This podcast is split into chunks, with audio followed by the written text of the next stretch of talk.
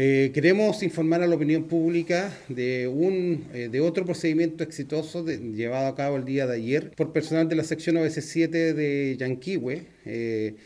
pero que tuvo lugar en la ciudad de Osorno, en donde por instrucción de una orden de investigar emanada de la Fiscalía Local de Osorno,